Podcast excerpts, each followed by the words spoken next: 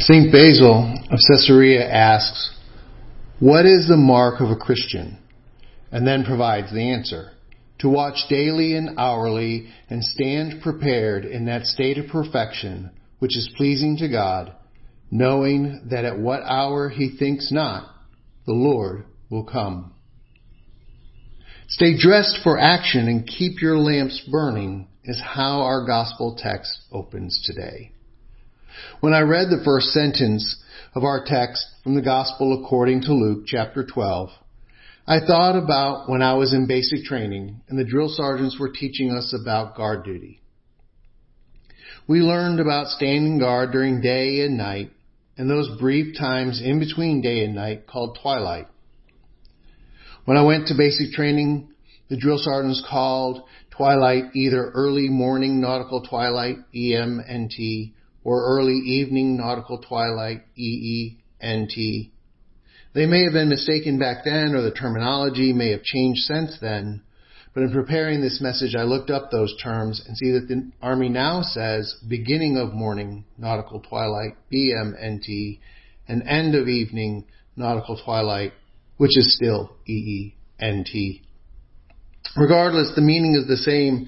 Those two times of day when it seems light enough to see, but in reality it is becoming shadowy and the enemy can easily sneak up to your position because it's easier to move from shadow to shadow than it is to see people moving in the shadows. For this reason, during times of twilight, the guards go up to 50% of the total number of soldiers available. You must keep watch. You must guard against the enemy. And there are certain times more dangerous than others. At the same time, the sergeants and the commanders would go around and check the guard make sure that we were there and not asleep. When one of those leaders would approach an alert guard and the guard would stop him and force him to identify himself, he would be praised for a job well done. Commanders especially would then stop and talk to the soldier, see how he was, ask him about himself, learn about his family. It's these experiences from my earliest time in the army that that is what I was thinking about when I was reading verse 35 from chapter 12 of Luke's account of the gospel. Stay dressed for action and keep your lamps burning. Stay dressed for action and keep your lamps burning. Why? Why must we stay dressed for action and keep our lamps burning? Because Jesus makes clear one of two things are going to happen. Either the master, and here Jesus is speaking of himself, will return and find the servants dressed and ready, or the thief will break in and steal. Jesus warns in verse 39 against not being vigilant. If the master of the house knew at what hour the thief was coming, he would not have left his house to be broken into. But what happens if those of the house are not vigilant? What if the thief does break in. Over in the gospel, according to John, Jesus tells us that the thief comes only to steal and to kill and to destroy. But what happens when the master finds the servant ready, vigilant, prepared for whatever may happen, dressed for action, with their lamps burning? Jesus in that same passage from John about the thief trying to steal and kill and destroy says that he, Jesus, has come that we might have life and have it more abundantly. The master will allow them to recline at the table in our passage from Luke. And the master himself will be dressed as a servant and serve those who served him by remaining dressed for action with their lamps burning. Cyril of Alexandria explains Jesus' words saying that Jesus will reward us proportionally. And because we are, as it were, weary with toil, he will comfort us, setting before us spiritual banquets and spreading the abundant table of his gifts. Today, as we look at this passage and think about who we are and where we are in life, what does it mean for us to stay dressed for action with our lamps burning? I ask you to think back at my story of being out on guard duty. Anybody who fell asleep on guard duty would be in trouble. Depending on who caught the soldier sleeping, the trouble could be a stern but minor correction, or it could lead all the way to the ending of the soldier's career in the army. Like the action of the thief, a career which is stolen, killed, and destroyed. On the other hand, being found vigilant would be rewarded. The soldier would, for the time, experience a life more abundant. The one thing a soldier did not ever want to do is fall asleep on guard duty. Some were motivated by the possibility of reward. Most were motivated by trying to avoid penalty.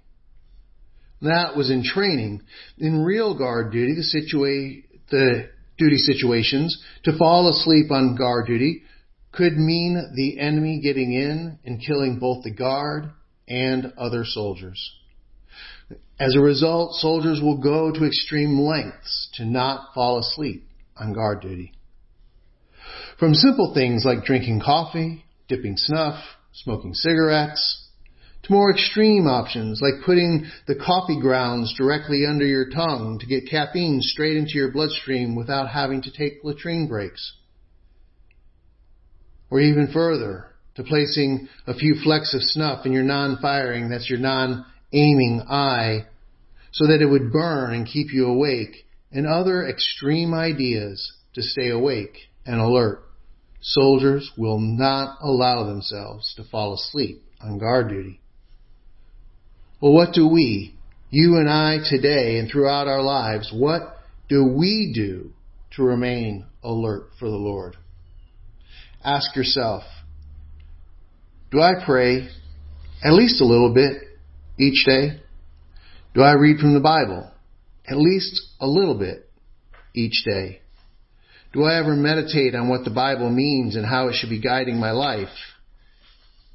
Do I ever contemplate how do I fit within the gospel story? Where is my place in God's salvation history?